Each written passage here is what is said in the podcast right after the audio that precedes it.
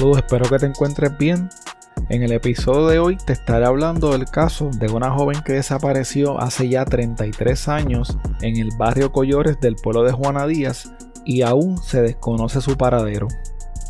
Antes de comenzar con los detalles del episodio de hoy, te dejo con algunos anuncios y ofertas de nuestros auspiciadores. Este episodio es traído a ustedes por libros787.com. Ordena tus libros favoritos escritos por autores puertorriqueños desde la comodidad de tu casa. Utiliza el código promocional CrimePodPR para que recibas envío gratuito en tu primera compra. Envíos a todas partes de Puerto Rico y Estados Unidos. Este episodio también es traído a ustedes por Jabonera Don Gato. Los jabones Don Gato son hechos a mano, sin químicos dañinos ni detergentes. Son elaborados con aceites naturales esenciales y aromáticos seguros para la piel. Pruébalos y siente la diferencia. Visítalos en jaboneradongato.com y utiliza el código CrimePod para obtener un 10% de descuento en tu compra.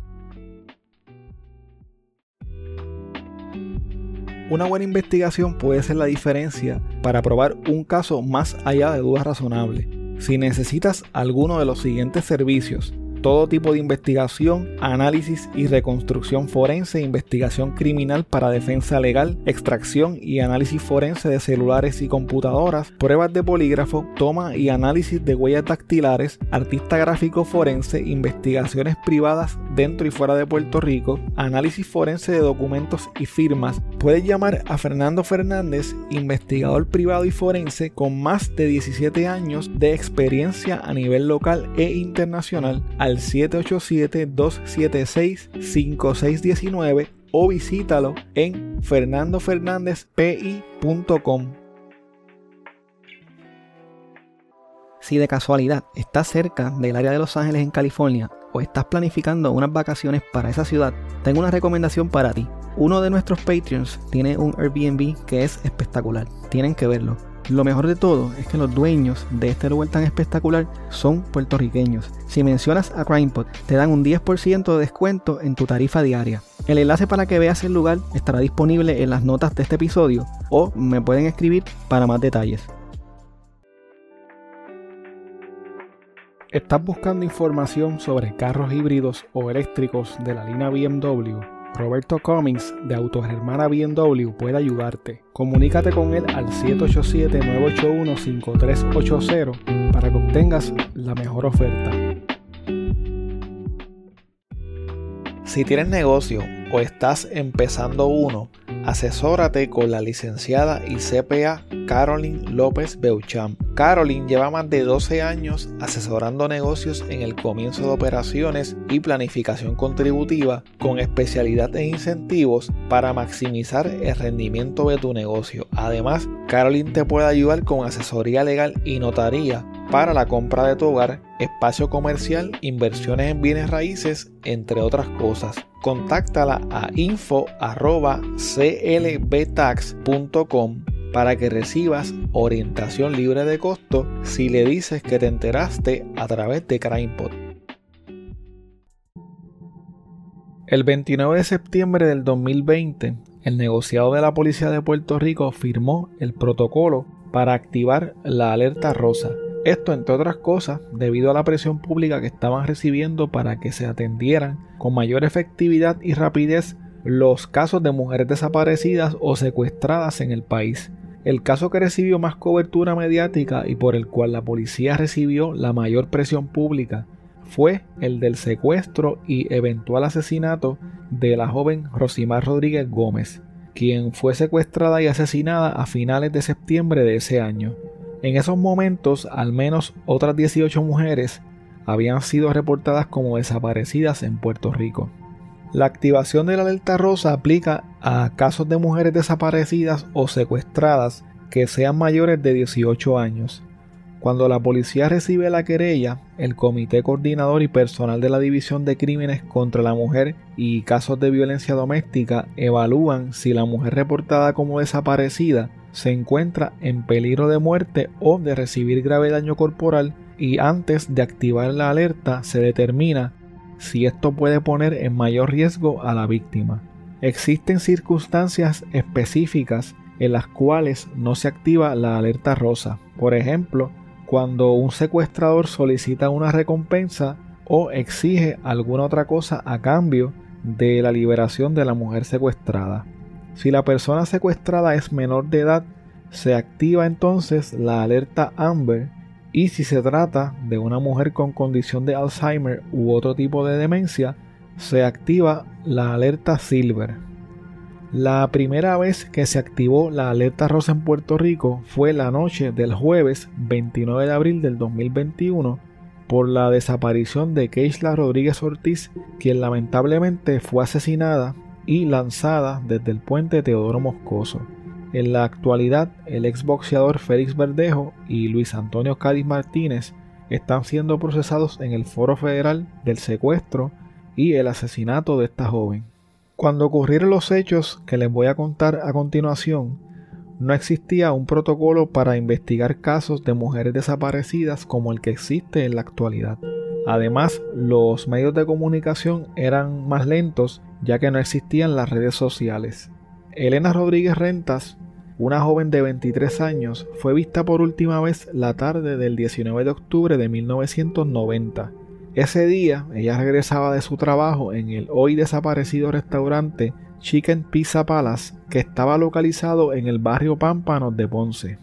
Elena salió como de costumbre de su trabajo, hizo unas compras en el pueblo de Ponce y viajó en carro público hasta la entrada del barrio Collores en Juana Díaz, en donde vivía. Desde allí llamó a su madre para que la viniera a buscar, pero ésta le dijo que el carro no le prendía. Elena le dijo que estaba bien, que ella buscaba la forma de llegar a la casa. Esa corta llamada fue la última conversación que tuvo la madre de Elena con su hija. Aunque oficialmente no se ha establecido qué fue lo que ocurrió aquella tarde, una de las versiones más aceptadas es que tres sujetos que iban en un jeep color rojo o en otras versiones color dorado le ofrecieron llevarla a su casa en la intersección de la carretera PR14 con la carretera 512 que conduce al barrio Collores de Juana Díaz. Se cree que Elena conocía bien a estos sujetos y por esa razón aceptó subirse al auto. Esa tarde Elena desapareció sin dejar rastros. El rumor de que unos vecinos del barrio Collores habían sido los que secuestraron a Elena se regó por todo el pueblo desde un principio. Luego de que Elena no llegara a su casa, sus familiares salieron a buscarla en hospitales, casas abandonadas y en otros lugares donde tal vez pudo haber ido, pero ella nunca apareció. Como algunos vecinos dijeron que los habían visto subir para Collores, la buscaron también en los montes y en las fincas cercanas, sin embargo no tuvieron suerte.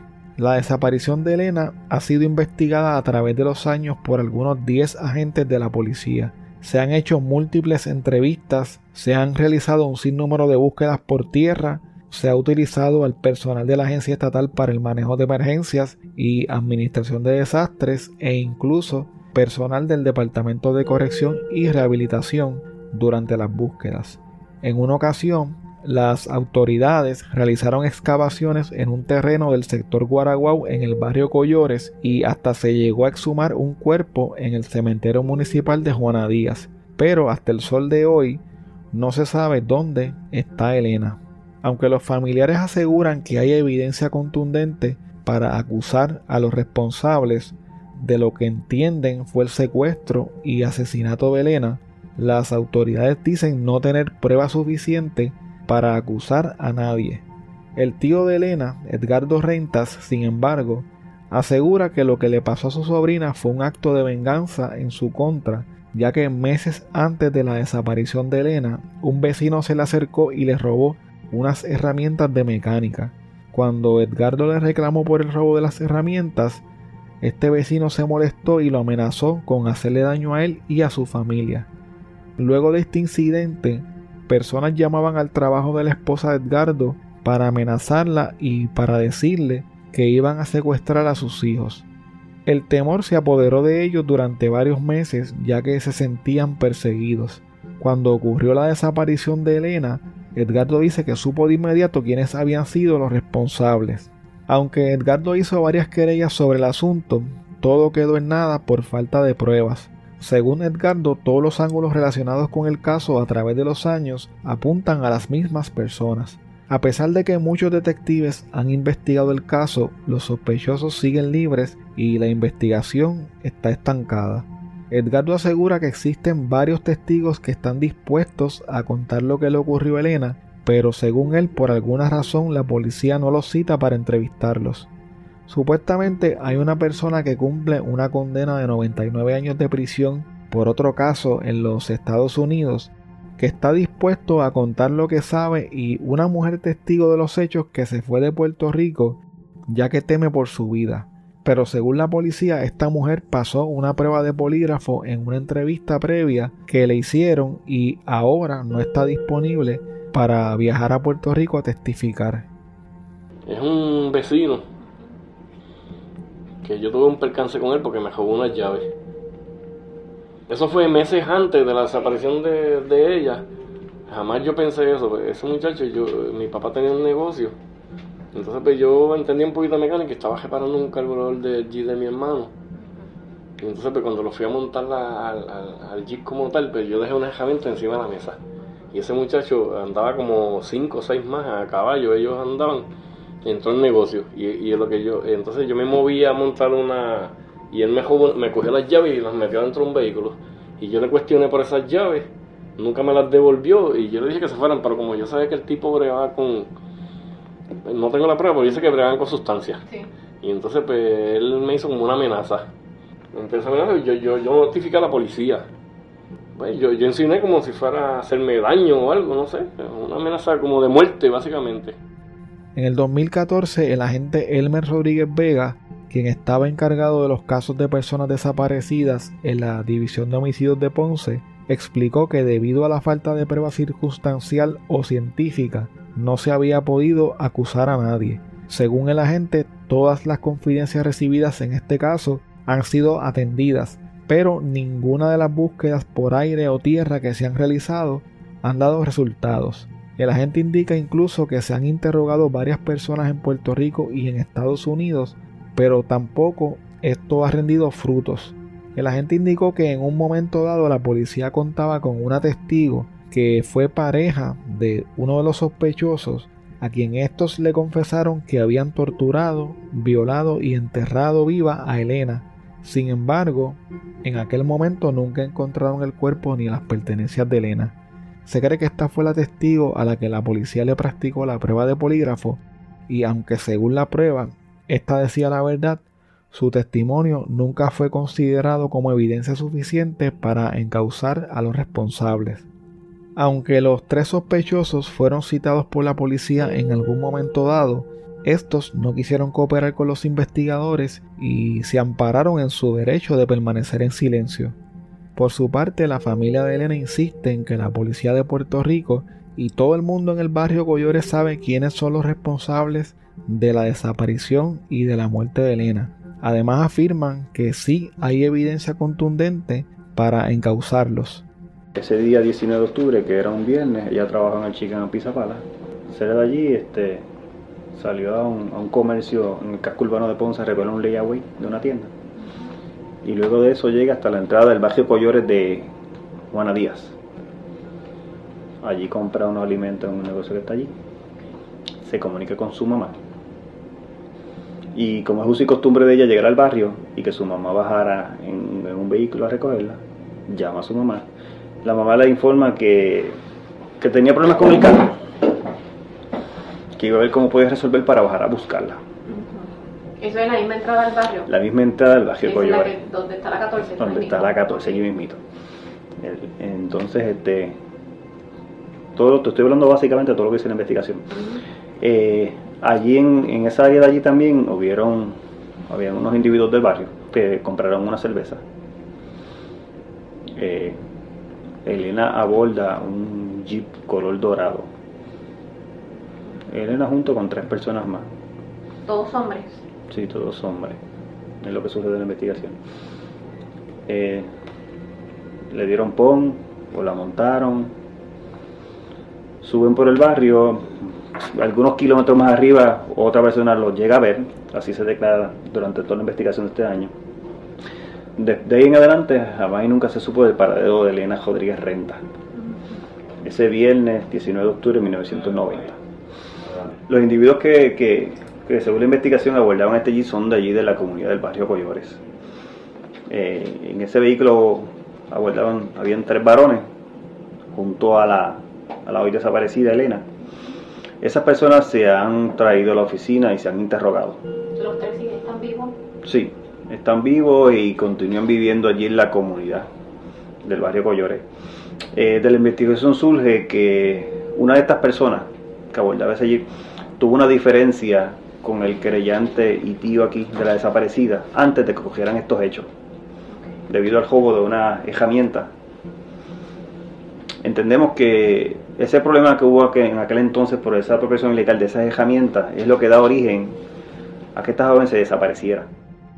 La información más reciente que pude encontrar de este caso fue un reportaje del periódico regional El Sol de Puerto Rico del 2020. En este reportaje, el tío de Elena dijo que a principios de ese año, un individuo que reside en los Estados Unidos y que supuestamente tenía información sobre el secuestro de Elena, le ofreció una pista de dónde supuestamente fue escondido su cuerpo. Según esta persona, el cuerpo de Elena fue arrojado en un pozo séptico ubicado en una finca cerca de un lugar conocido como el Salto de Collores. El tío de Elena compartió esta nueva teoría con los investigadores, pero según alega, el día en que iban a visitar el lugar comenzó a llover y estos detuvieron la búsqueda. Una semana después comenzó la cuarentena debido a la pandemia y desde ese entonces no se ha hecho nada. A pesar de que ya han pasado más de 30 años de la desaparición de Elena, su familia aún tiene la esperanza de que sus restos sean recuperados y que los responsables de su muerte paguen por lo que hicieron. Nosotros lo que queremos enfatizar en estos momentos es que la búsqueda de Elena va a continuar como ha continuado durante todos estos años. Exhortamos a la comunidad de Juanadías, especialmente a las personas que viven en el barrio Collores de Juanadías, que sabemos que tienen información que nos puede ayudar a dar con, pues, con esta persona, el fin de nosotros es lograr dar con, el paradero de esta joven y encauzar judicialmente a las personas que tengan algo que ver con la desaparición de esta joven.